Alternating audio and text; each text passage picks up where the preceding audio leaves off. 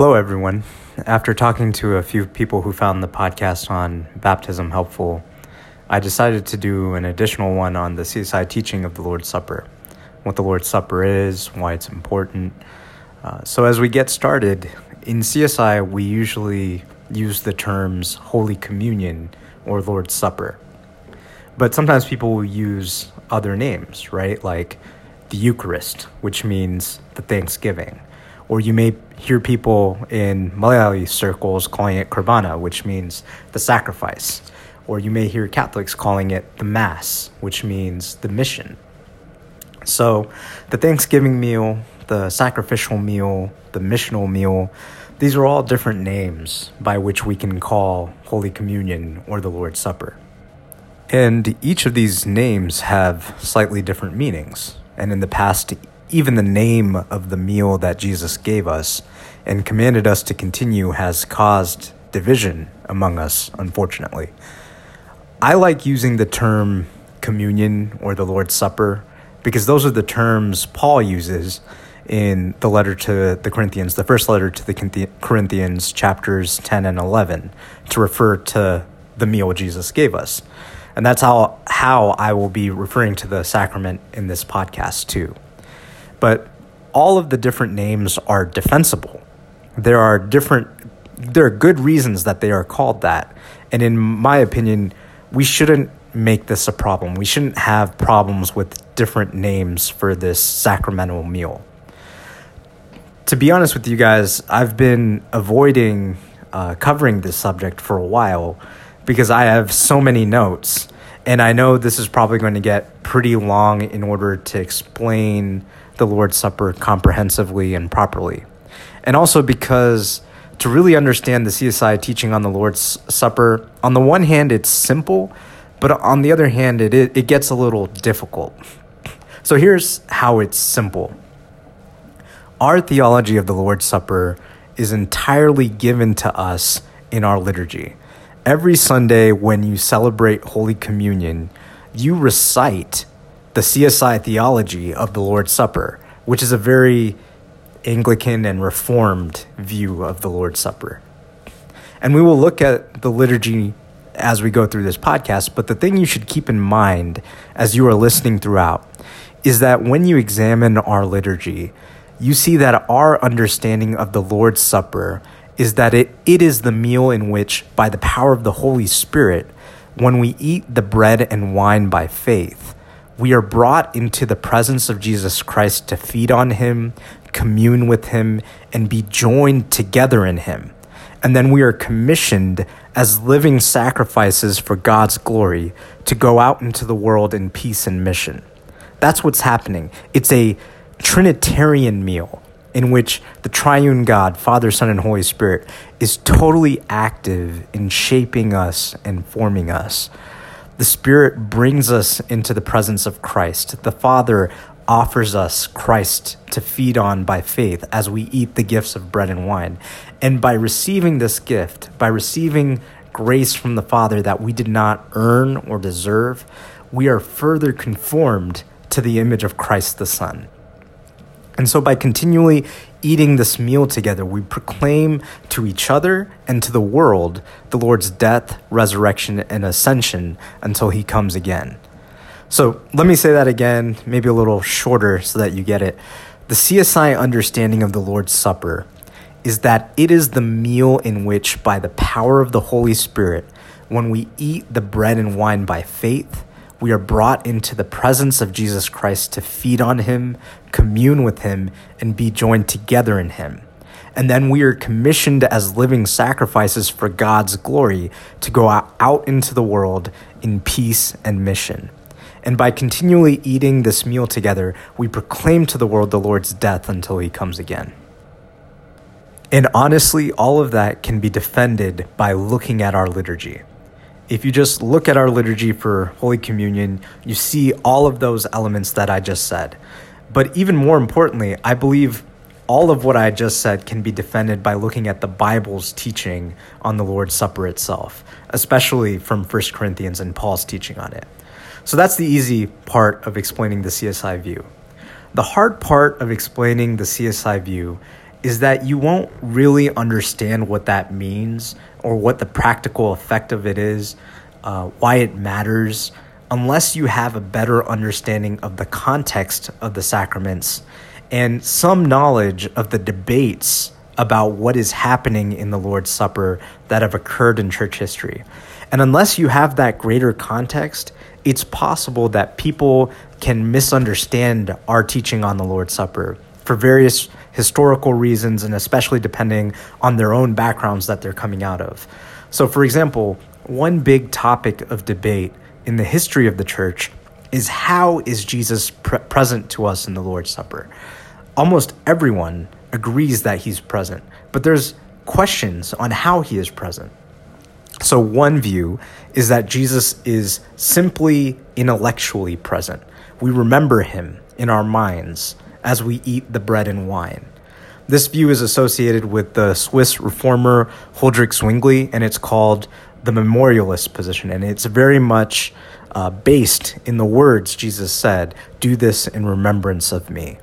So it's primarily Jesus is present to us by remembering intellectually.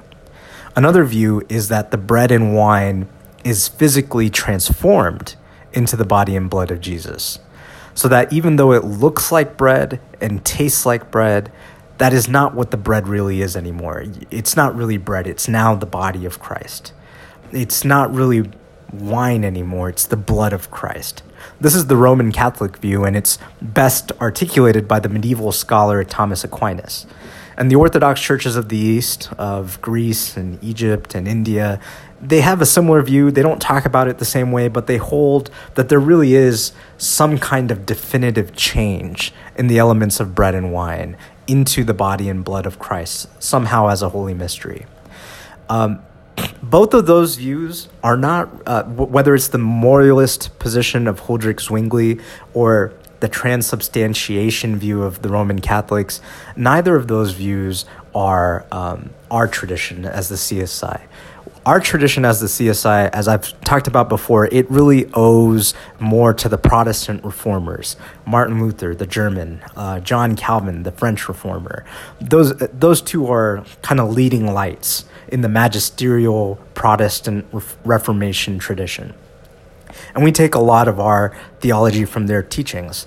Um, but they differed among themselves as well. So Martin Luther, the German reformer, believed that the bread and wine are not transformed, but with the bread and wine, we really do physically eat the body and blood of Jesus. So it remains bread and wine, and yet with it, we also receive Jesus. This view is called sacramental union the bread and wine are still bread, and wine, but Jesus is united to the bread and wine in this inseparable way. And that was Luther's view.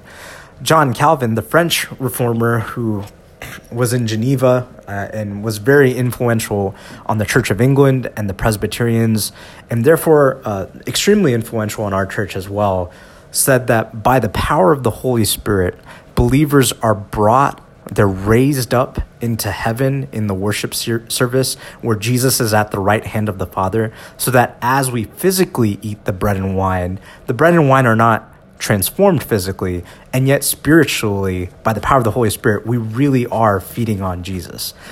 This view is kind of confusing. It's, there's a lot of nuance to this view, but it's called the doctrine of spiritual presence.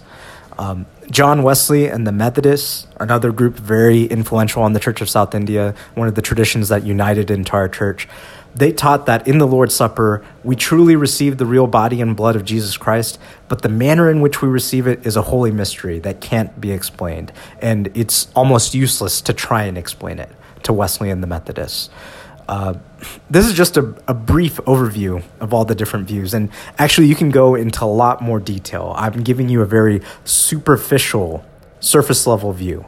Uh, but hopefully, you can see in the ways that I've been talking about the differences and how sometimes the, the differences can be a little confusing, it makes it difficult to talk about what's going on in the Lord's Supper. Because people have these background contexts. They're coming out of these different traditions. And so they can hear what we're saying in a misleading way because of so much diversity in interpretation of what's happening in the lord's supper the second reason why it's difficult to talk about the csi view on the lord's supper is because outside the unifying language of our liturgy, individual CSI people in good conscience have room. We have freedom to disagree with one another on how exactly all of this works. So we confess what is in the liturgy, we pray the liturgy, we believe that it's all true. And actually, as I'll show you, our liturgy is often echoing or paraphrasing or directly quoting scripture. So it's hard to disagree with our liturgy. But beyond the liturgy, you cannot try and impose on someone else in our church your specific view of how this all works. So there's some freedom, there's some room for disagreement on matters beyond what is explicitly stated in the liturgy for us. And obviously, again, the reason for this is because our church is a union of different traditions that owe to different theologies and interpretations. It's a union of Anglicans, Methodists, Presbyterians, and Congregationalists, or sometimes called Puritans, but Congregationalists are, are a little different. Uh, and each of those traditions have very detailed understandings of what is going on. And so, for the sake of unity, we have basically a broad, reformed Anglican perspective on the Lord's Supper. We confess by the power of the Holy Spirit, Jesus Christ is truly presented to us in the Lord's Supper so that we feed on him. But beyond that, we don't have any particular view on how the manner in which he is presented to us and the manner in which we feed on him. There is some openness on interpretation for the precise mechanism by which it happens. And these are all questions actually on which churches have split.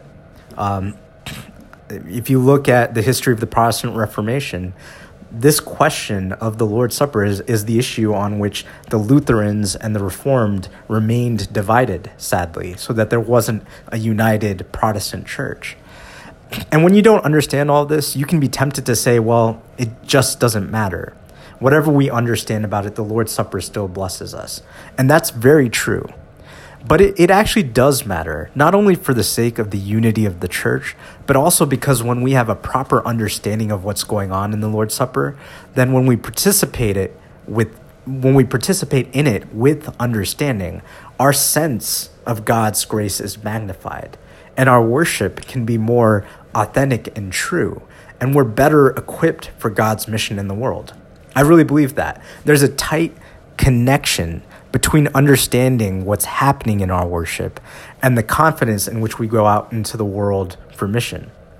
So I'm not saying that you have to have a perfect understanding of the Lord's Supper for the Lord's Supper to bless you, but I do think a proper understanding of what's going on magnifies the blessing and equips us for mission. So here's how I'm going to proceed with this talk. If you're keeping an outline in your head, uh, this is how this talk is going to go. First, I'm going to situate our understanding of the Lord's Supper within a larger theology of sacraments understood in the context of new creation. So, to really understand the Lord's Supper, we have to understand sacraments and the relationship to God's new creation project. Second, I'm going to review the CSI liturgy for Holy Communion to show you our view of the Lord's Supper. And third, I'm going to defend that view from the Bible and specifically from uh, Paul's teaching in 1 Corinthians. And Paul highlights seven things that happens in the Lord's Supper, and we're going to talk about those seven things for the bulk of our time together. Uh, God's presence, our union with Christ, our unity with one another, thanksgiving, remembrance or memorial, uh, proclamation of the Lord's death, and self eh, self examination. Those are the seven things uh, that happen in the Lord's Supper. And the fruit of those seven things is our equipping for mission. And finally, I'm going to end by telling you why it matters that the CSI view is, in my opinion, true. And there are actually three strong pastoral benefits of our view. The first benefit is it strongly assures us of God's grace and it is entirely focused on God's grace. The second benefit is that it helps, uh, helps us commit ourselves as living sacrifices for God's glory. And the third benefit is that it, it forms a basis for the reunion of the churches, which is a special prayer and hope of our tradition, of the CSI tradition and the CSI community.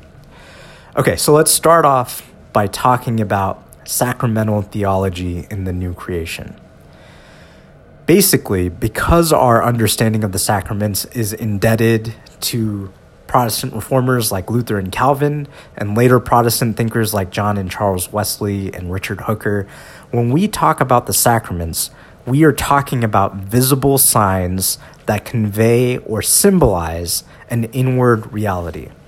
That's the Reformation tradition. Sacraments are signs of grace or symbols of grace. But that word symbol can easily be misunderstood in our day. To understand sacramental symbolism, we have to understand the way God relates to the world. God, the Father, Son, and Holy Spirit, is tripersonal and transcendent. He exists outside of space, time, and matter. He exists above space, time, and matter. So he breaks all of our categories, which necessarily depend on space, time, and matter. And yet, because God is love, he commits himself to the world that he has created. He commits himself to space, time, and matter. So, Romans chapter 1 talks about how creation itself is a testimony to the world about who God is. Paul in Romans 1 is talking about how God's invisible qualities have been made known by the visible creation. Creation is a symbol that communicates to the world who God is. See, symbols are about communication. They are means by which we convey ourselves to one another. They are a means by which we ultimately share ourselves with one another. So, for example, language is a symbol, right? Right now, I am uttering certain sounds and grunts, and hopefully, you're able to interpret those sounds and grunts as concepts and ideas so that you and I are able to relate to one another. Even saying sign language, for example, is symbolism. I make gestures with my hands, and if you know the secret of decoding those gestures, if you know the secret of interpretation, you can decipher what I am communicating. It's only through this communication that I can really share myself, that I can share my life, I can share my story with you. Symbolism, therefore, is at the heart of human existence. I can't even think without symbols, right? When you think in your mind, you're thinking in a language, English for most of us, right? You, you don't have the capacity to be human without the symbols of language. So for deaf people, they sign in their heads. It's pretty fascinating. There have been studies on this. That's how they think. They think through signing. Symbolism structures your entire reality. And God, who is outside of space, time, and matter, communicates himself to his creation through symbolism in space, time, and matter. He binds himself to creation in space, time, and matter. God, who is outside history, acts in history. He calls Abraham and he forms Abraham into this desert nation called Israel.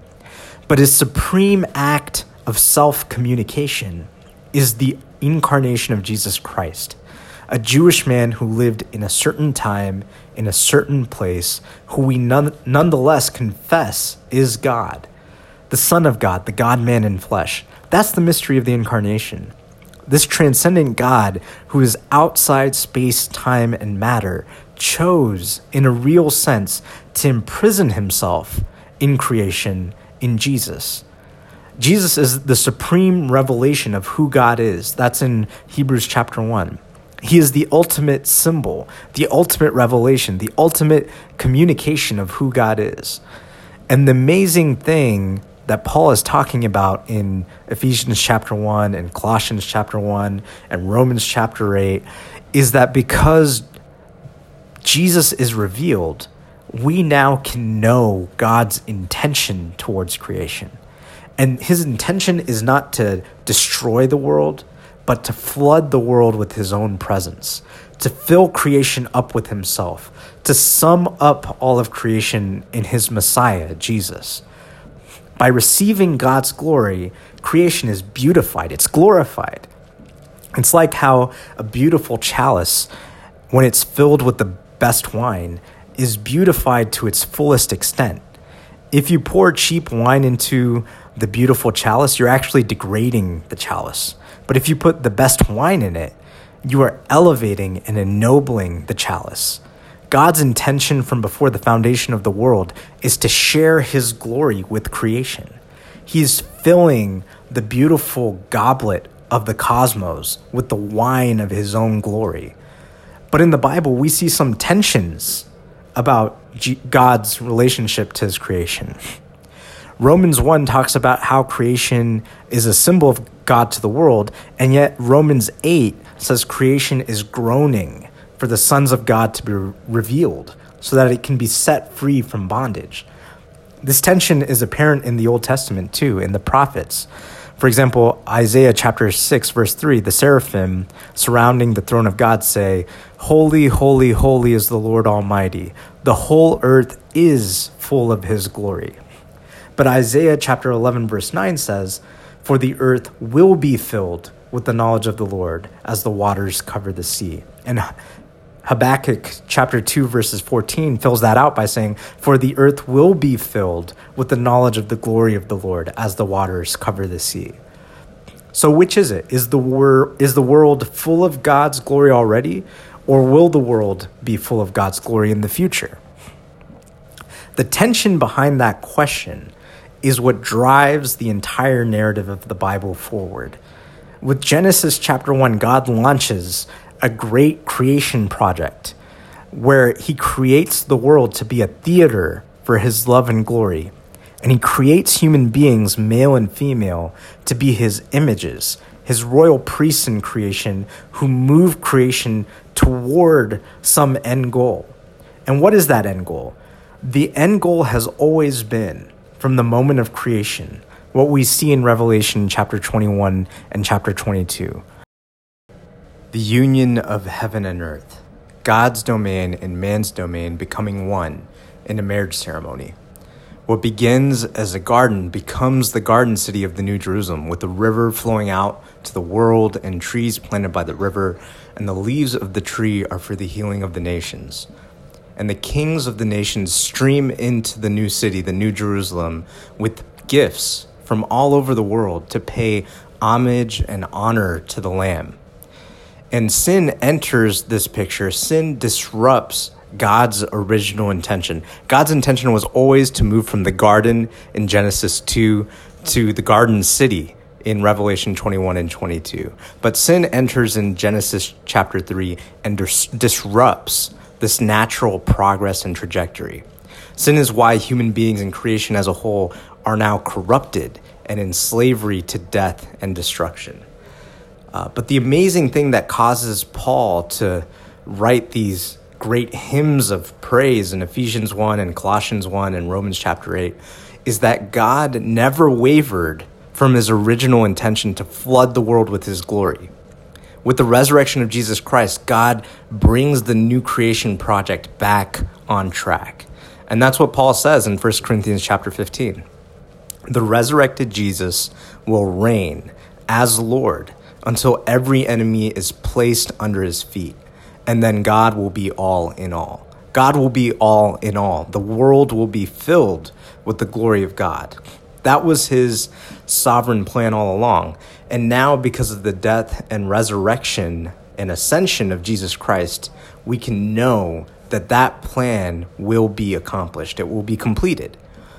The early church, when it first began announcing this gospel to the world, had to confront two errors, two wrong ways that people at that time were thinking about how God relates to creation. Uh, one error, one wrong way about how to think about how God relates to the world is that creation is God. God is creation. That's that's a wrong way of thinking. There's no separation between the creator and the creation. This was prevalent in some Greek philosophical thought and it's also the way many Hindus today think about the world. Everything is divine, everything is God. Against that, the church taught that there's a distinction between the creator and creation. The creator is holy, and, and that word holy means set apart, unique. He's infinite and glorious. He's something distinct from creation. And creation is the work of the creator. It, it reveals the character of the creator, but it's not the creator himself. The other second error is to think that the creator is good, but creation is bad. This is something known as the Gnostic heresy. Basically, it's the idea that God is spiritual and everything that is spiritual, the more spiritual something is, the better it is. The more material or fleshly it is, the worse it is. And since creation, as we know it, as human beings know it, is made up of physical things, bodies, and matter, those things must be bad. Those things are filthy. And so the second error was to think that because physical creation is bad, it's evil, that means that our salvation is just salvation of our souls and the physical things will burn away they won't they won't remain what will remain is just our souls taken away to heaven when we die and against that the christian church always taught that the final act in the story of scripture is the reunion of heaven and earth in the new creation Creation is good, but it's poisoned by sin. And so God sends Jesus to purify creation, and we, the church, witness to the world that this world is not going to be burned away, but it's going to be purified. And one day, this physical world will be flooded with the full, glorious presence of God. So, what does this have to do with sacraments? The sacraments are when, by God's grace, God allows us to experience a foretaste of that future reunion of heaven and earth when everything will be charged with the glory of God through our union with Jesus Christ. And he does so in the ways Jesus taught us, in the waters of baptism and in the bread and wine of the Lord's Supper. So if we don't put sacraments in this greater new creation context, then when we say the sacraments are a symbol, we're going to think that sacraments are just something that make us think about our salvation. It's only intellectual. Uh, so when we say sacraments are a symbol, we it, we think about seeing a symbol of like a college, right? So when I see a University of Texas Longhorn symbol on a shirt, I think about UT. When I see a baptism, when I eat the Lord's Supper, I think about my salvation. It's very intellectual and it's very individualistic. But that's not what we mean when we say sacraments are a symbol. They are a symbol in the way language is a symbol. They're a symbol in the way a kiss between a husband and a wife communicates something that can't be easily expressed in words. Uh, to try and talk about a kiss of love between two people who love each other uh, is to come to the borders of language itself. It communicates something that we can't easily express in words. And that's what's happening in the sacraments. In the sacraments of baptism and Holy Communion, God is communi- communicating himself to us in ways that can't easily be put in words. That's why it's ultimately right to call sacraments a mystery. The original Greek word for sacrament in Greek it's mysterion, mystery. We can't put the sacraments under our control totally, even conceptually or intellectually. Because it's the infinite holy God we're talking about, we have to talk about these things with fear and trembling, knowing that our words are always going to be inadequate when describing the reality. In the sacraments, God is communicating his favor, his gifts of salvation, and a foretaste of new creation. And ultimately, God is offering himself to us in these sacraments. He's uniting himself with us through the symbols of water and bread and wine. And that's why we call the sacraments symbols of grace. In the Lord's Supper specifically, God is feeding us with himself. So it's not just intellectual, it goes to the core of reality. Uh, we don't just think about salvation, we experience renewed renewal in salvation with eyes of faith, we see what God is really doing with the bread and wine, how He is blessing us and assuring us by giving us His presence. And the results of that, of receiving signs of the future new creation now in the present, is that we are transformed into a new creation and an advanced people. In a sense, we are a people from the future New Jerusalem sent back into the past to the present age of this world to testify to this world the coming full reality of the kingdom of God. So that's the overarching context of how to think about the Lord's Supper in the light of new creation. Now let's examine the CSI liturgy for Holy Communion. One thing has to be said before we get into this section. As we look at the liturgy, we're going to see that we have a very exalted, high respect for the sacraments. But that is balanced out by a very exalted, high respect for the Word of God. Before we turn to the breaking of bread, we have been praying Psalms, and God has spoken to us through the Old Testament and the New Testament and the Gospel passages, and also through Achin in his sermon. And so it's with that prior context of having been saturated in God's Word that we are then ushered into God's table. Word and sacrament in our service belong together. And our liturgy shows us seven things about the Lord's Supper. The Lord's Supper unites us with one another. So, unity with one another, number one. Number two, God's presence. Number three, thanksgiving and praise. Number four, remembrance of Jesus' death and resurrection. Number five, a proclamation of Jesus' death until he comes again. Number six, union with Jesus Christ. And number seven, self examination.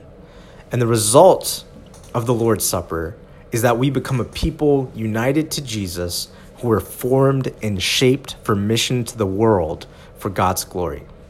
So let's turn to the liturgy now. Uh, we start with everyone standing, and then the Achin says, Behold, how good and joyful a thing it is, brethren, to dwell together in unity. We who are many are one bread, one body, for we all partake of the one bread. And the people respond, I will offer in his dwelling an oblation with great gladness. I will sing and speak praises unto the Lord. And then we exchange the kiss of peace. So let's pause here. We start here with a focus on the unity that we're already experiencing, that has already been created by hearing God's word together. But also notice the quotation of 1 Corinthians 10, verse 17 here.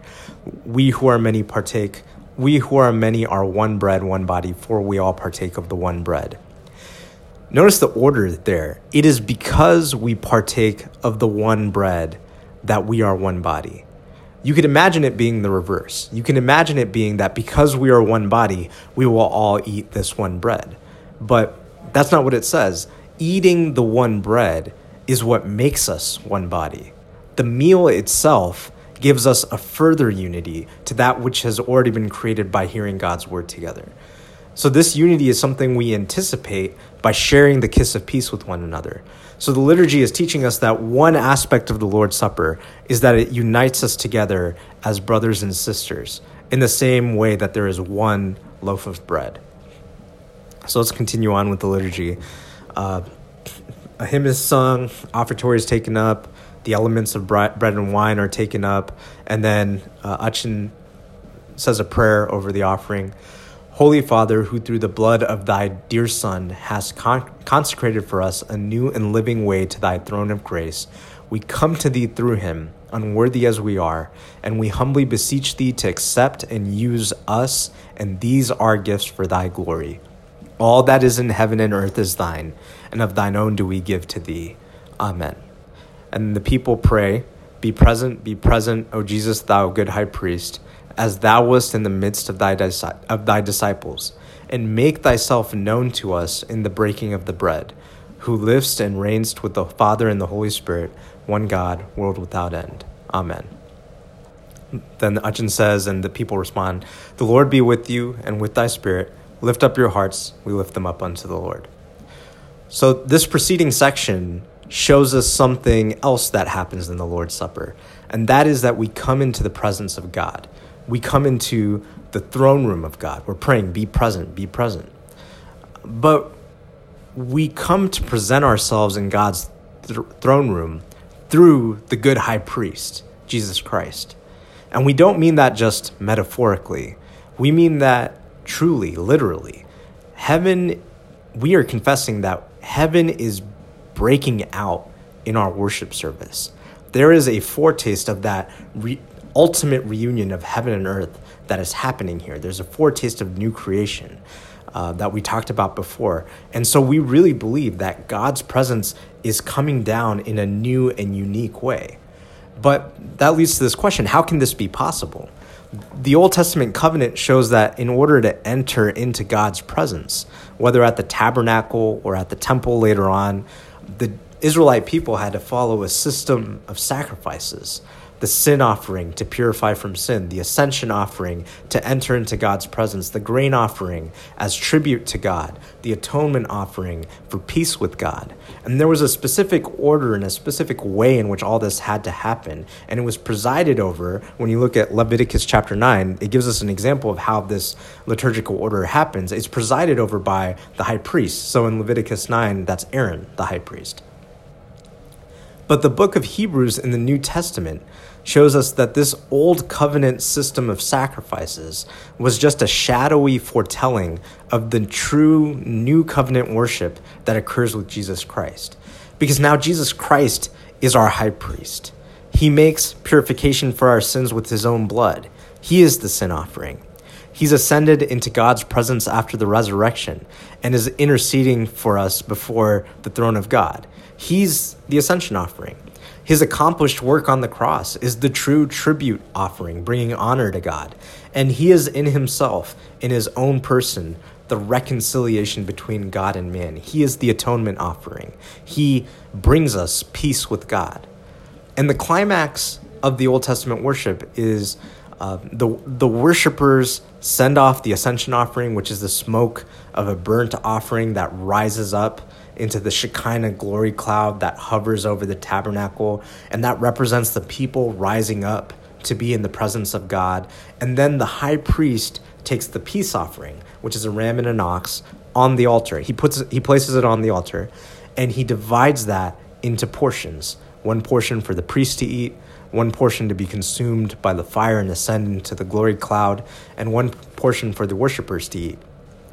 And this meal that is shared between the people, the priests, and God represents the peace enjoyed by the people now that they have atoned for their sins and drawn near to his presence.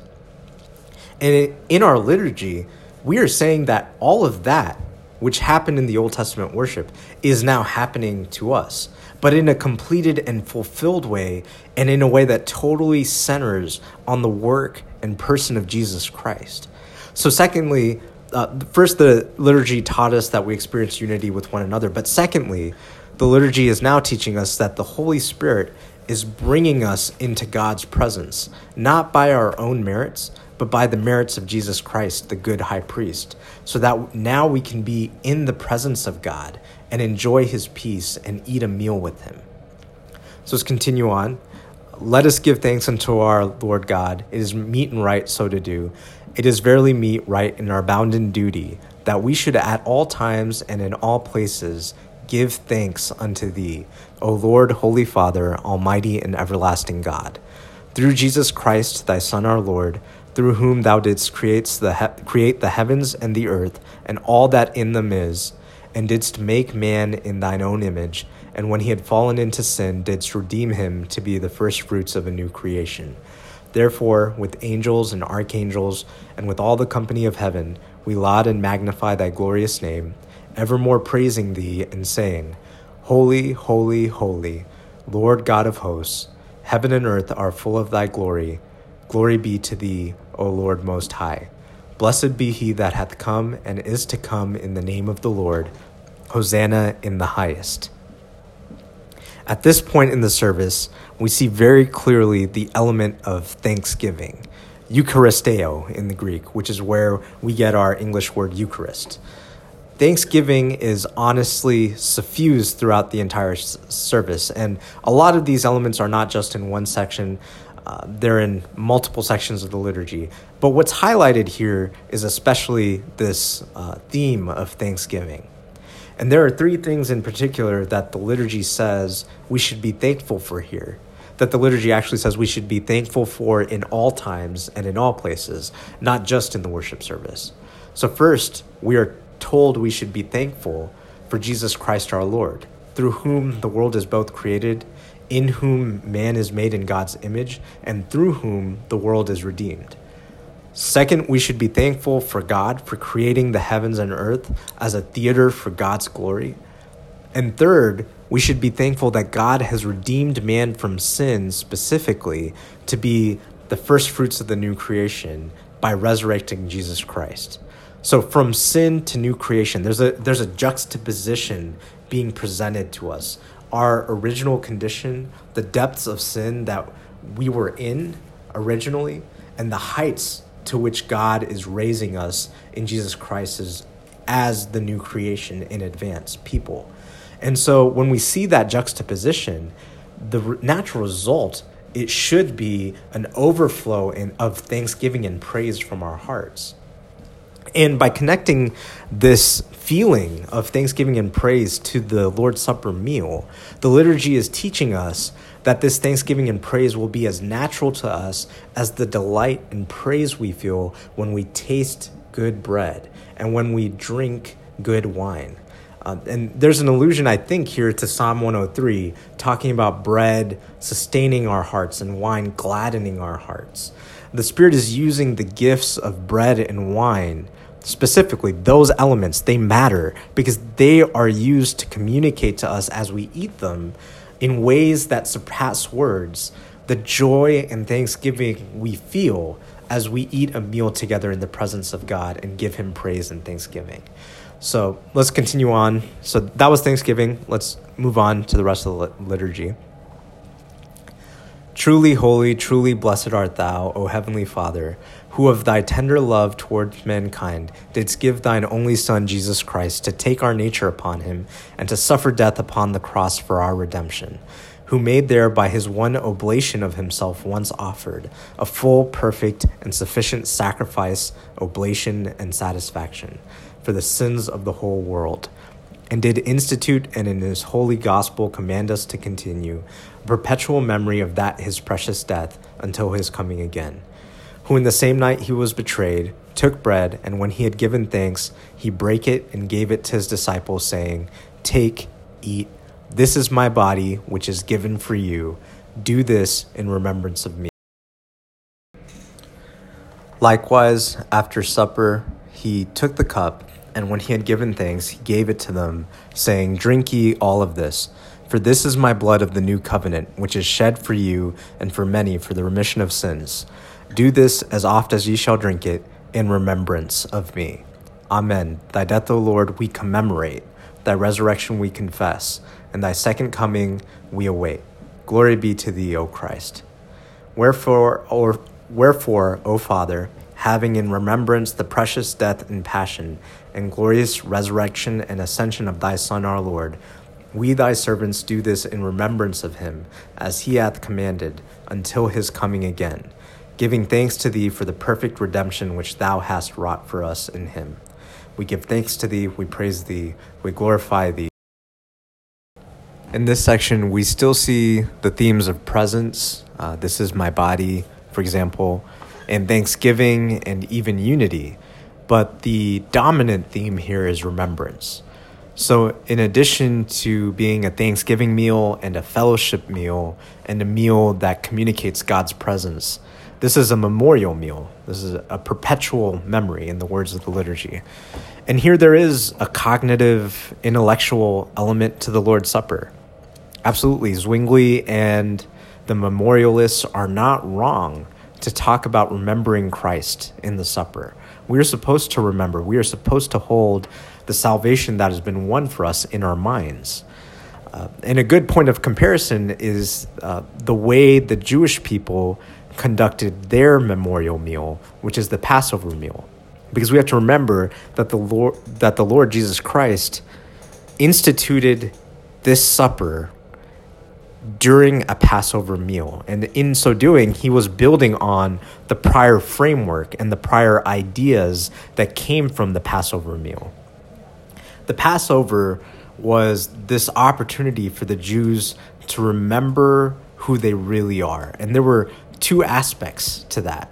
Uh, two aspects to remembering their true identity as the people who were slaves in Egypt, but who were delivered out of bondage because of the love of mighty God and and those two aspects uh, you can see actually if you're if you've ever participated in a Jewish seder today uh, celebrating the Passover, you'll see there are two main elements that highlight uh, that give shape to the memorial, and the first element is the recital of what happened in the past. So, the way the Passover seder begins is typically the youngest child will ask this question uh, to the table. Why is this night different from all, from all other nights? And the people reply, We were slaves to Pharaoh in Egypt, and God brought us out with a strong hand and an outstretched arm. And if God had not brought our ancestors out of Egypt, we and our children and our children's children would still be subjugated to Pharaoh in Egypt. So that's the first element, reciting what happened in the past, the salvation that was won. And the second element is the future hope. So, how does the Jewish Seder end? It ends with the people crying out together next year in Jer- Jerusalem. Next year, may we all dwell in peace. There's this um, anticipation of Jerusalem, the city of God, the new creation hope. It's, it's still there. Uh, and I'm not saying that Jesus presided over a Jewish Seder in the same way that 21st century Jews do at the Last Supper. We can't really know that. But the way 21st century Jews still practice the Passover today, with an emphasis on remembering who we are and remembering our future hope, should inform the way that we Christians view the Lord's Supper as a memorial meal.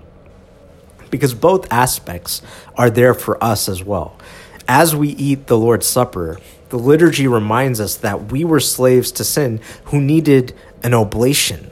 We needed a sacrifice to blot our sins out. We needed a liberator to deliver us from bondage to death, sin, and the devil. And God provided the sacrifice, God provided the liberator in Jesus Christ. And the liturgy also reminds us that our future hope is the new Jerusalem, the new creation that comes when Jesus Christ comes again. So, in these two aspects, we celebrate a perpetual memory of Jesus Christ. So, let's go back to the liturgy here. And we most humbly beseech thee, O merciful Father, to, sing, to sanctify with thy Holy Spirit us and these thine own gifts of bread and wine, that the bread which we break may be the communion of the body of Christ, and the cup which we bless, the communion of the blood of Christ. Grant that, being joined together in him, we may all attain to the unity of the faith, and may grow up in all things unto him who is the head, even Christ our Lord, by whom and with whom, in the unity of the Holy Spirit, all honor and glory be unto thee, O Father Almighty, world with here the liturgy teaches us what to our tradition is a precious central meaning of the Lord's Supper around which all the other elements and meanings orbit. And that is the confidence that the people of God by faith are united to Christ. Now, with the reformers, we believe that our faith is what unites us to Christ. Our union with Jesus is sealed with our baptism. We talked about that in the baptism podcast. So, someone could say if if faith is what communicates our union with Christ and if baptism is the sign and seal of that, then what more can the Lord's Supper give you? Um, and I can only explain the importance of the Lord's Supper here by means of an analogy. A daughter walking outside with her father is always her father's daughter. But there is a moment when the father looks at the child and is reminded of his love for her and he sweeps her up into his arms and he plants kisses all over her face. And in that moment, the little daughter experiences the love of the father and it confirms to her that yes, she is her father's daughter. Now, of course, we all know it was always true. The daughter was always the father's daughter. And yet, there is an experience that renews and strengthens the little girl's confidence and love and trust in her father when he sweeps her up to his chest, hugs her, and kisses her. And in the same way, in the Lord's Supper, we experience our union with Christ in a unique way. It's a union that persists at all times and in all places outside the worship service.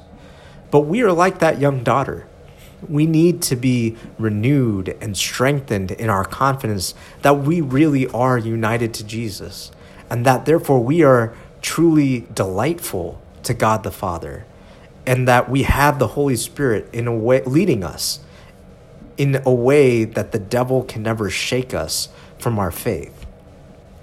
And these words that we say in this part of our liturgy are almost a direct quotation from 1 Corinthians chapter 10. And the word we say communion, uh, sometimes translated participation, is the Greek word koinonia. And it's not particip- participation in the sense of getting a participation trophy in America, it's participation in the sense of a common inheritance. So if you think of some of our dads who might have inherited land in India, they often inherit that land in common with their brothers, right? So three brothers have a common inheritance in their father's house. They share koinonia, they share ownership, they share inheritance. And that's the glory of what we experience in the Lord's Supper. It's not something new that is given to us, it's something that belongs to us by faith. By faith in Christ, we are heirs to everything Christ is heir to. We reign in the new creation with Christ. When God the Father looks at us, he sees the perfection of his Son. Everything that is Jesus is, is ours. This is all an amazing inheritance that we share with Jesus by faith. And yet, because we are weak human beings, we need to eat the flesh and drink the blood of Jesus to renew our faith by the power of the Holy Spirit we need to experience this union. It can't just be an idea we hold in our heads and we remind ourselves of every once in a while. We need to experience that God longs for us and longs to be with us, and that He is giving Himself to us mysteriously in this bread and, and wine. And that's the fulfillment of what Jesus is saying, I think, in John chapter 6, verses 53 to 58. Jesus said to them, so I'm, I'm going to read from John chapter 6 now, verse 50, starting with verse 53. Jesus said to them, Very truly I tell you, unless you eat the flesh of the Son of Man and drink his blood, you have no life in you. Whoever eats my flesh and drinks my blood has eternal life, and I will raise them up at the last day. For my flesh is real food, and my blood is real drink. Whoever eats my flesh and drinks my blood remains in me, and I in them. Just as the living Father sent me, and I live because of the Father, so the one who feeds on me will live because of me. This is the bread that came down from heaven. Your ancestors ate manna and died, but whoever feeds on this bread will live forever. we will say more about this later on. But all of the reformers, Luther, Calvin, Butzer, Bullinger, Thomas Cranmer, all of the reformers except Huldrych Zwingli, the Swiss reformer, were confident that we experience abiding union with Christ, that we are assured that we remain in Him by really and truly feeding on His body and drinking His blood in the Lord's Supper. The main point of difference they had with the Catholics and even with one another was on how that happened, how it is that we are really and truly feeding on the body and the blood. What the relationship of the body and the blood to the bread and wine exactly was. That's what they all disagreed about. But they were confident that however it happens, it is happening. And in our church, the liturgy teaches us to le- teaches us to leave that question about how it happens open. The main thing we confess is that whatever is happening that allows us to feed on Christ, it is by the Holy Spirit. It is the Spirit that sanctifies the bread and wine, and it is the Spirit that sanctifies and sets us apart also. And here I think we are influenced by the story in Luke chapter 24, verses 13 to 35, that teaches us about how Jesus can be simultaneously present and absent. So, Luke chapter 24, verses 13 to 35, uh, is the story you might know of it of Jesus meeting the disciples after his resurrection on the road to Emmaus, the seven mile road to Emmaus. So, two disciples are walking back from Jerusalem after Jesus has been killed. And they're very sad because they were hoping Jesus would be the Messiah. And then Jesus shows up, but they don't recognize him. So they engage in conversation and Jesus ends up explaining to them through this seven mile trek to Emmaus. He ends up explaining to them from all of the scriptures, starting with Moses and the prophets, how everything was pointing to his story that he needed to die as the Messiah. So he's showing how all of Scripture points to himself. And then the two disciples get to the village of Emmaus, and Jesus acts like he's going to keep going on, but the two disciples beg him to stay with them a little longer and to eat with them. And then at the table, Jesus takes the bread, gives thanks, breaks it, and gives it to them. And at that moment, the eyes of the disciples are opened and they recognize Jesus, and he disappears from his sight. And then they say to each other, astonished, Of course it was him. Weren't our hearts within us burning as he opened the scriptures to us? And what's so fascinating about that story is, in a way, that's exactly what happens to us in our Sunday worship. We're the disciples on the road who Jesus meets with as we are pilgrims walking through life. Um, and Jesus comes to us and he reveals to himself to us through the Old Testament, the, the Psalms, the New Testament, the gospel reading, Uchin's sermon. And as we progress in the service, singing songs, praying psalms, our hearts begin to burn within us as we lift them up to the Lord. And then Uchin takes the bread, gives thanks, breaks it, and gives it to us. And just like those disciples, we recognize that Jesus is present and we are truly united with him. But it's a presence that is simultaneously marked by his absence, as it must be in this age before the end of all things, because he is not here. He is here in the bread and wine, and yet he is not here in the fullness of his body as he will be at the new creation. And so in the New Testament, we, we read on in Acts and in the epistles that whenever Jesus is making his real presence known, despite his continued absence, the only way that can happen is through the power of the Holy Spirit. And so that's why it's right to say with John Calvin that we really do eat Jesus' body and we really do drink his blood, but it's by the power of the Spirit when we eat the bread and wine. So let's continue on with the Lord's uh, the liturgy for the table here. Um, as our Savior Christ hath commanded and taught us, we are bold to say, Our Father who art in heaven, hallowed be thy name. Thy kingdom come, thy will be done, in earth as it is in heaven. Give us this day our daily bread. Forgive us our trespasses as we forgive them that trespass against us. And lead us not into temptation, but deliver us from evil. For thine is the kingdom, the power, and the glory, forever and ever. Amen. Then there's silence for a little bit, and then we continue to pray the prayer of humble access. We do not presume to come to this thy table, O merciful Lord, trusting in our own righteousness, but in thy manifold and great mercies. We are not worthy so much as to gather up the crumbs under thy table. But thou art the same Lord, whose property is always to have mercy. Grant us, therefore, gracious Lord, so to eat the flesh of thy, dear, of thy dear Son, Jesus Christ, and to drink his blood that our sinful bodies and souls may be made clean by his most precious body and blood, and that we may evermore dwell in him, and he in us. Amen. Then the Uchin rises and says, The bread which we break, is it not a communion in the body of Christ?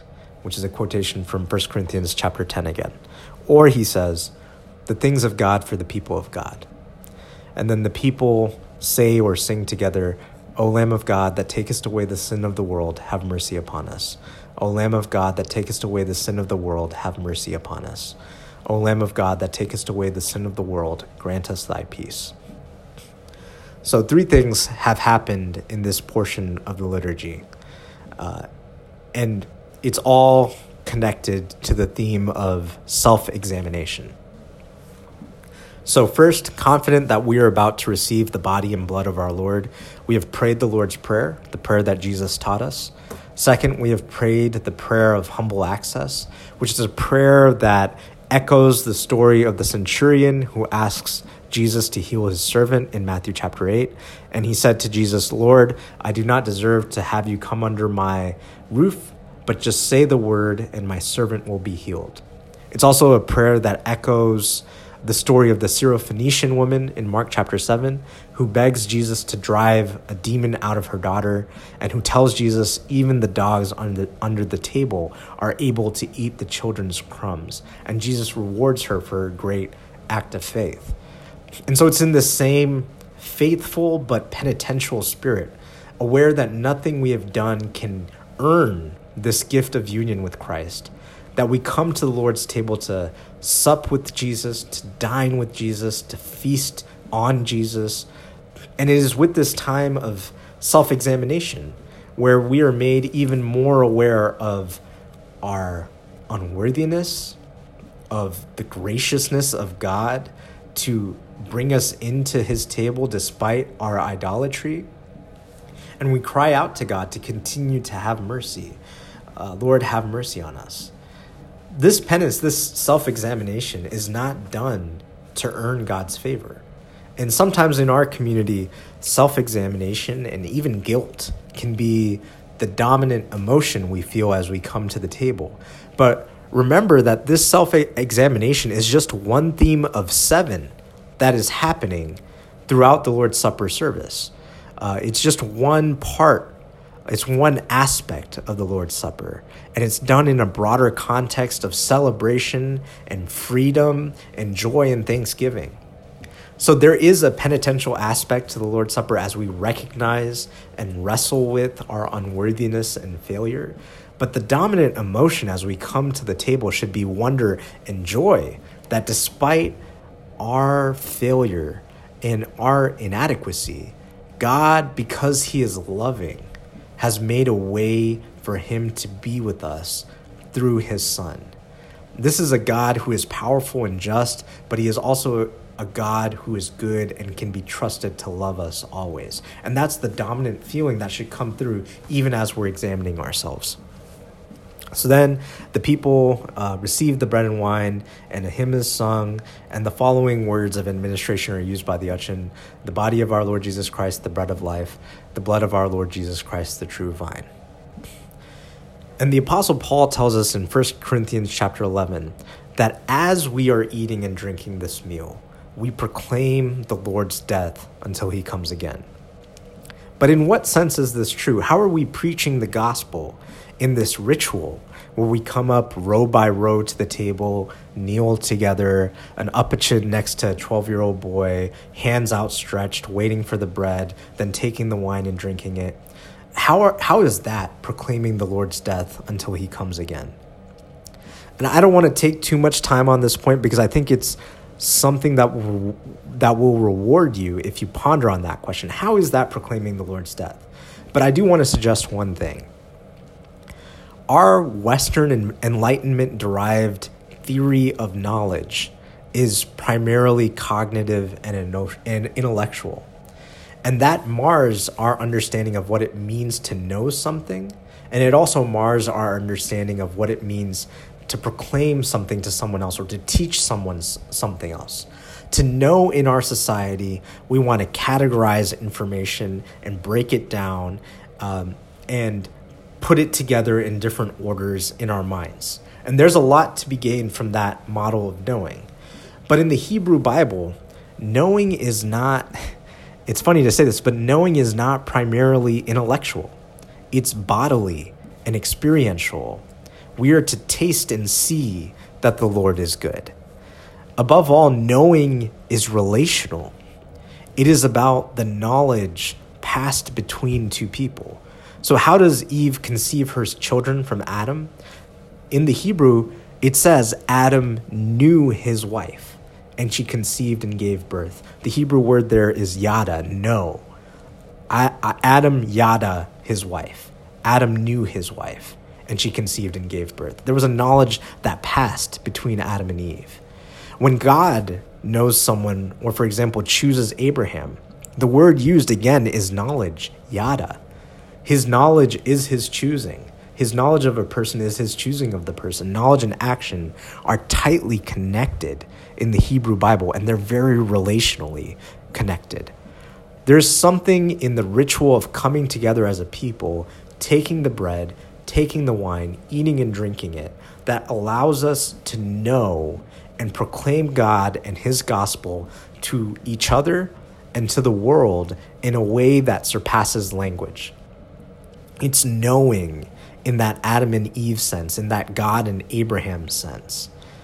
We know in our bodies, we know by means of the covenant knowledge of Yahweh that we belong to God and His Christ by the power of the Spirit in the Lord's Supper. And so that is how we proclaim the Lord's death until he comes again. So then, after everyone has eaten, uh, the presbyter says, or the etching says, having now by faith received the sacrament of the body and blood of Christ, let us give thanks. And then the people pray one of two prayers. So I'll, I'll read the first prayer first.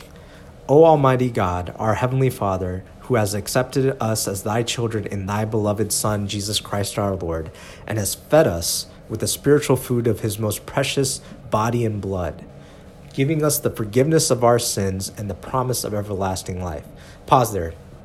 I just want to reemphasize here that line the spiritual food of his most precious body and blood. That's really, in a nutshell, our teaching on the Lord's Supper. It's by the Spirit that we feed on Christ's body and blood when we eat the gifts of bread and wine. So, anyway, continuing on, we thank and praise Thee for these inestimable benefits, and we offer and present unto Thee ourselves, our souls and bodies, to be a holy and living sacrifice, which is our reasonable service. Side note, that's a quotation from Romans chapter 12, I believe. Grant us grace not to be conformed to this world, but to be transformed by the renewing of our minds, that we may learn what is thy good and perfect will, and so obey thee here on earth, that we may at the last rejoice with all thy saints in the heavenly kingdom. Through Jesus Christ our Lord, who lives and reigns with thee in the Holy Spirit, one God forever. Or, so that's one prayer that could be prayed. prayed. Or the second option is this Almighty and everlasting God, we most heartily thank thee for that for that thou dost vouchsafe to feed us, who have du- duly received these holy mysteries, with the spiritual food of the most precious body and blood of thy Son, our Savior Jesus Christ, and dost assure us thereby of thy favor and goodness towards us, and that we are very members incorporate in the mystical body of thy Son, which is the blessed company of all faithful people and are also heirs through hope of thine everlasting kingdom, by the merits of the most precious death and passion of thy dear Son. And we most humbly beseech thee, O Heavenly Father, so to assist us with thy grace, that we may continue in that holy fellowship and do all such good works as thou hast prepared for us to walk in. And here we offer and present unto thee ourselves our souls and bodies to be a reasonable, holy, and living sacrifice unto thee, through Jesus Christ our Lord, to whom with thee and the Holy Spirit be all honor and glory, world without end. Amen. Blessing and glory and wisdom and thanksgiving, and honor and power and might be unto our God forever and ever. Amen. And so this shows us the result of the Lord's Supper on us, the people. And the result of the supper is a renewal of the people of God. Confirmation that we are God's children, confirmation that we are God's people, and our transformation into living sacrifices sent out into the world in mission for God's glory, to do the good works that He has prepared for us to walk in. That's a quotation from Ephesians. And this is an extremely key point. We are empowered to spend ourselves out as living sacrifices only because we are so confident that we are united with Christ. And I, I just want to reemphasize this because I said this before, but I'll say it again. Our faith is so shaky, we are so weak that we need to continually remind ourselves of who we are in Jesus Christ. And that's not just through the preaching of the word, it's also through the tasting of the word. Through tasting the bread and the wine, we feed spiritually on Jesus Christ and so we become confident in our identity. We can only sacrifice for God's mission if we are utterly confident that we are at peace with God and if we experience that peace and love over and over again. And that's why we always have to come back to the table. Because in the table, we have this precious, beautiful, renewing experience of God's love and peace that empowers us to go out into the world as witnesses to God's love and mercy. And so I know we spent quite some time on this, but I hope you see how our liturgy gives us this dense, beautiful, comprehensive teaching on what we are doing when we celebrate the Lord's Supper. We experience unity with one another. We experience the presence of God. We give thanks for God's many gifts, especially the gift of our salvation. We remember the passion, death, and resurrection of our Lord Jesus Christ for our deliverance from sin. We examine our own hearts and idolatry in light of his great love and self offering to us. We're united to Christ as we feed feast on his flesh and blood by the Spirit, and we proclaim the Lord's death to ourselves and to the world until his coming again. And so now I'm going to move to the next section of the talk, and I'm not going to take as much time as I have on the liturgy because I think when I went over the liturgy, um, I showed how much it is echoing or paraphrasing or straight up quoting the Bible. But let's turn briefly to look at Paul's teaching on what the Lord's Supper means in 1 Corinthians chapter 10 and 11. And what we see are those exact same seven elements we saw in our service the unity of brothers and sisters, the presence of God, thanksgiving to God, union with Jesus Christ, the, remembering Jesus' death, proclaiming Jesus' death until he comes again, and self examination. All seven, seven elements are in those passages in 1 Corinthians 10 and 11.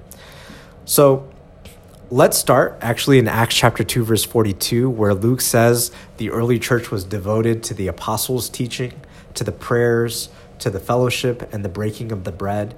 And the breaking of the bread is, I think, clearly a reference to the Lord's Supper um, so the early church testifies that it is centered around these four things, including celebration of the Lord's Supper. But it doesn't really tell us what the Lord's Supper is. That instruction, the most explicit instruction on what the Lord's Supper is, comes from Paul in 1 Corinthians, where he's correcting abuses of the Lord's Supper. And this is what he writes in 1 Corinthians chapter 10 verses 15 to 17 and then 1 Corinthians chapter 11 verses 17 to 30. So I'll read it all together. I speak to sensible people. Judge for yourselves what I say. Is not the cup of thanksgiving for which we give thanks a participation in the blood of Christ? And is not the bread that we break a participation, koinonia, in the body of Christ? Because there is one loaf, we who are many are one body, for we all share the one loaf. In the following directives, I have no praise for you, for your meetings do more harm than good. In the first place, I hear that when you come together as a church, there are divisions among you. And to some extent, I believe it. No doubt there have to be differences among you to show which of you have God's approval. So then, when you are coming together, it is not the Lord's Supper you eat. For when you're eating, some of you go ahead with your own private suppers, and as a result, one person remains hungry and another gets drunk. Don't you have homes to eat and drink in? Or do you despise the church of God by humiliating those who have nothing? What shall I say to you? Shall I praise you? Certainly not in this matter. For I received from the Lord what I also passed on to you. The Lord Jesus, on the night he was betrayed, took bread, and when he had given thanks, he broke it and said, this is my body, which is for you. Do this in remembrance of me. Likewise, after supper, he took the cup, saying, This cup is the new covenant in my blood. Do this whenever you drink it, in remembrance of me. For whenever you eat this bread and drink this cup, you proclaim the Lord's death until he comes. So then, whoever eats the bread or drinks the cup of the Lord in an unworthy manner will be guilty of sinning against the body and blood of the Lord. Everyone ought to examine themselves before they eat of the bread and drink from the cup. For those who eat and drink without discerning the body of Christ eat and drink judgment on themselves. That is why many among you are weak and sick, and a number of you have fallen asleep. So, what's going on in this passage? Basically, Paul is reprimanding the Corinthian church for abusing the Lord's Supper. This is not supposed to be a private supper like any normal, ordinary meal, but the Corinthians are treating it that way when they gather. And that's why Paul says in verse, verses 20 to 21 of chapter 11, You're not eating the Lord's Supper. You're doing your own private supper and trying to show each other how blessed some of you are in comparison to other people. And the result of that is some of you are remaining hungry, which means you haven't they haven't been able to eat or drink anything, while others of you are eating everything and drinking everything so much that you get drunk at what is supposed to be a worship meeting. And we know from the context that in Roman society at this time, which would be true of a city like Corinth, there would be a great separation between the poor and the rich, so that usually poor and rich would not eat together. And what was likely happening was that the rich were coming in bringing their own bread and wine for themselves and their wealthy friends, but they were not sharing it with the poor, so that the poor believers were not sharing in the Lord's Supper. And this lack of unity among the brothers and sisters in Christ is scandalous to Paul because he knows that this is not just an issue of satisfying hunger with bread and wine. This is about sharing in Christ's body and blood. It's about remembering his passion on the cross and proclaiming his death until he comes again.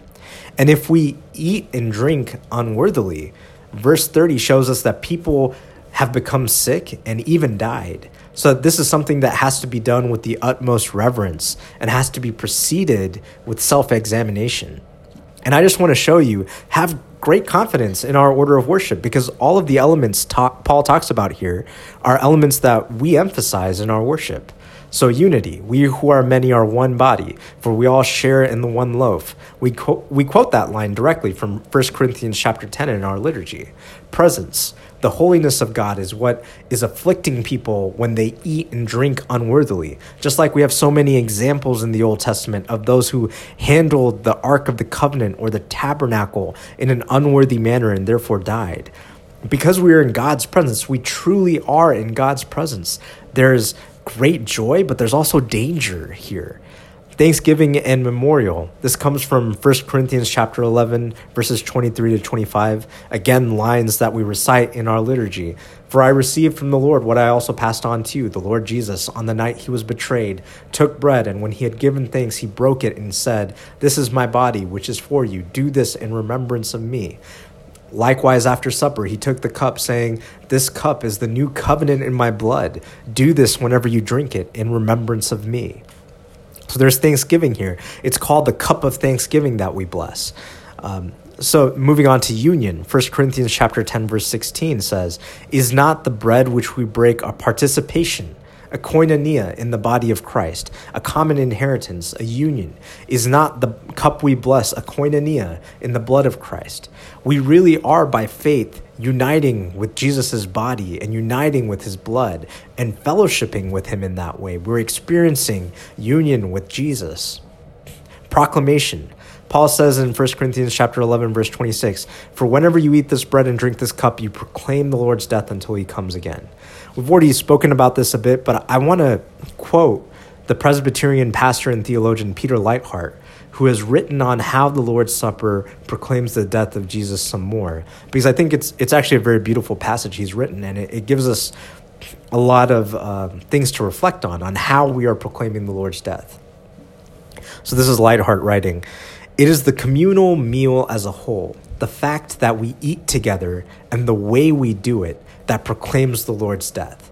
In fact, I believe there are good reasons for thinking that this is the case. It is particularly noteworthy that the eating and drinking is what proclaims the Lord's death in verse 26. Not the fraction, the, the breaking of the bread, or the pouring of wine, or the words of institution, but the common meal, the meal itself. How does the eating and drinking proclaim the Lord's death? We get a clue from Paul's striking charge in chapter 11, verse 20, that when the Corinthians come together, it is not to eat the Lord's Supper. Their meal is not the supper because there are factions within the church and because each is acting selfishly.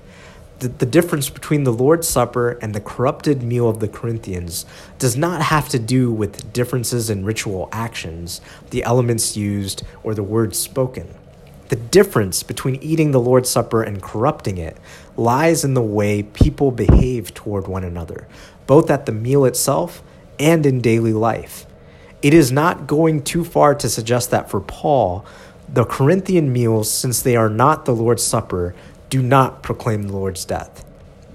Whatever words are said and whatever actions are performed, the Corinthians did not truly show forth the death of Christ in their communal meals. The Lord's death is proclaimed only when the supper is celebrated rightly. That is, when the participants are living in unity and peace, and when each is treating others as better than himself. So let's move on to uh, self examination. That's seen in verses 27 to 29. So then, Whoever eats the bread or drinks the cup of the Lord in an unworthy manner will be guilty of sinning against the body and blood of the Lord. Everyone ought to examine themselves before they eat of the bread and drink from the cup. For those who eat and drink without discerning the body of Christ, for those who eat and drink without discerning the body of Christ, eat and drink judgment on themselves. That is why many among you are weak and sick and a number of you have fallen asleep. So, the examination of our hearts is not just this intellectual exercise where we identify what our idols are or what our sin patterns are. We also have to discern the body of Christ in what we're eating and drinking. And that means putting Christ above the idols. We have to root the idols out with the gospel. We have to live in line with the gospels. The, the Corinthians are invited to examine themselves before they eat the bread and drink the wine. And if they do so, they would recognize that the way they are treating their poor brothers and sisters in the church is unacceptable. Right? Because if you are trained to discern the body of Christ in the Lord's Supper meal, then it will be easier for you to discern the image of Christ in your poor brothers and sisters in the church, no matter how much they are annoying you or upsetting you. And if we fail to do this as a church, instead of receiving grace and assurance, we will receive judgment. So, to resummarize the biblical teaching on the Lord's Supper, participation, I'm going to say it in a slightly different way participation in God's self gift, his self offering to us, transforms us into gifts to the world. That's the result of the supper, right? We become living sacrifices to God for the sake of mission to God's glory. When we experience unity with one another, the presence of God, union with Christ, thanksgiving and praise, uh, remembrance of the Lord's passion, proclaiming his death and coming again, and when we examine ourselves in light of God's love, the result is our transformation. And so I'm going to quote Peter Leithart here again. That God gives himself is not the speculation of theologians, but the heart of the gospel. Now, let me read that again. That God gives himself is not the speculation of theologians, but the heart of the gospel. God gives himself. What God gives to us in the gospel is fellowship with him, communion with him, eternal life with him. In the most famous verse in the New Testament, Jesus says that the Father loved the world and gave his only begotten Son, John chapter 3 verse 16. This gift from the Father is also a self gift of the Son who gave himself for our sins to rescue us from the present evil age. Um, so Jesus says, uh, Paul writes that he gave himself for me, Galatians chapter 2, verse 20. And as a loving husband, Jesus gave himself for his bride, Ephesians chapter 5, verses 2 and 25. Not only the Son, but the Spirit, as uh, the theologian Augustine recognized, is a gift from the Father and Son to us. 2 Corinthians chapter 1 verses 22 so that all who believe and are baptized receive the gift of the spirit. Acts chapter 2 verse 38 whether Jews or Gentiles. Acts chapter 10 verse 45 and when the son and spirit are given the father is given as well. Through the spirit father son and spirit come to be with us. We are engrafted into them and they in us recognizing that sacraments are gifts get us past minimalist sacramental theology. Gifts are not mere signs, they signify, but they also confer. When a lover gives his beloved a vase of flowers or a box of chocolates, he's not merely giving plant life or fattening food, nor is he merely signifying his love. He is giving something of himself. The gift is a sign of a self gift, but not only a sign, uh, because the various gifts we give our beloved are also the means of our self gift. If we gave nothing to our beloved, no words of love, no physical gifts, no help or encouragement, no gift of time, then we'd rightly be accused of being bad lovers. We can't say that we give ourselves when we give nothing else at all. We give ourselves, let us say, in, with, and under the gifts that we give. And so does God. In baptism, he gives himself to the baptized through the gift of baptism. In the Lord's Supper, he gives himself to us in the gifts of bread and wine. That's the biblical teaching on the Lord's Supper. It's a rite of God's self gift, which transforms us into His gifts for the, to the world for His glory. So, why does this matter? Uh, and I'm going to be brief here because I know I've taken up a lot of your time. Uh, first, confidence in God's grace. One reason that this matters is that this understanding of the Lord's Supper increases our sense, our delight, our joy in God's grace. You don't have to understand all this to benefit from the Lord's Supper. The supper itself gives Jesus to you, whether you understand what's happening or not. But when you understand what is happening, the benefits are magnified. When you understand that you're being knit closer together in fellowship, and that you are by faith and in the Spirit communing with Jesus in the gifts of bread and wine, and expressing thanksgiving and examining your heart and being brought into the throne room of the Father, um, the love of God is so powerfully communicated to you that you just come out of the Lord's Supper with this tremendous assurance of God's grace, His power and favor, and this amazing trust in His goodness towards us. So that's one benefit of this view of the Lord's Supper. The second benefit is that it equips us for mission. N.T. Wright, uh, an Anglican bishop who has written about this a lot, um, says it this way When we learn to discern Christ in the bread and wine, then we are trained and equipped to discern Christ in the faces of the poor, the sick, the prisoner, and the stranger in the world, as Jesus tells us to do in Matthew chapter 25. The Lord's Supper prepares us uh, for mission it empowers us and equips us to do the mighty good works that God has prepared for us to walk in.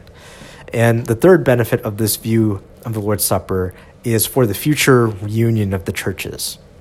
It's a sad irony that Paul's rebuke of the church in Corinth for their abuse of the Lord's Supper was not because they had the wrong theology of the Lord's Supper, but because they had broken unity with their fellow Christian brothers and sisters in the way that they were eating the meal.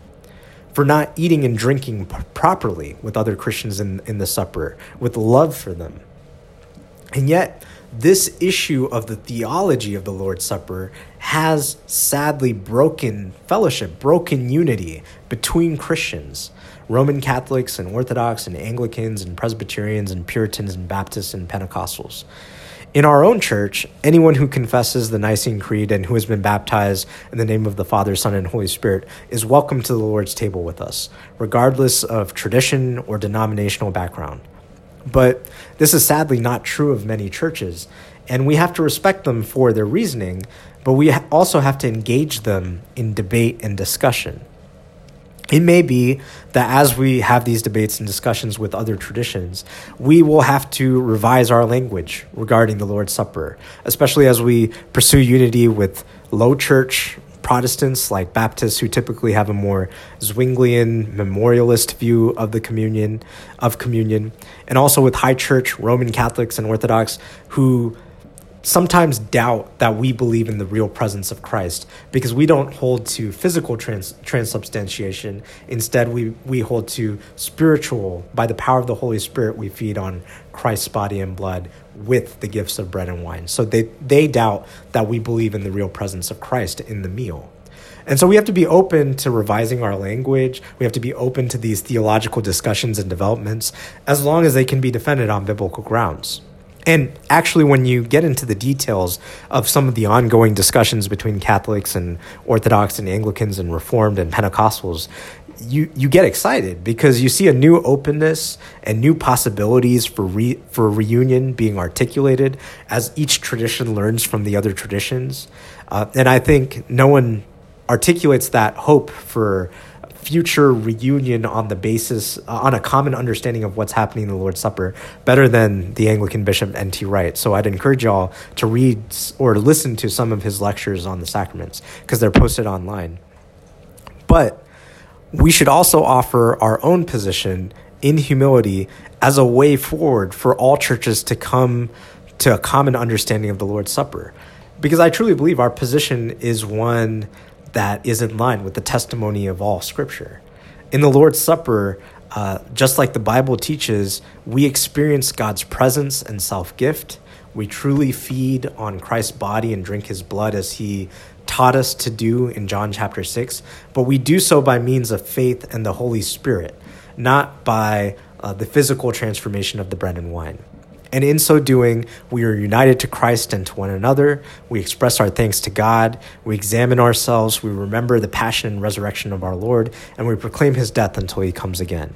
And again, the result of experiencing God's self gift, his feeding of us with himself, is that we are strengthened and renewed as living sacrifices for God's glory, so that now we become his gift to the world, sent forth as witnesses of his transforming love and mercy to a world that desperately needs him. And that's why I think our teaching on the Lord's Supper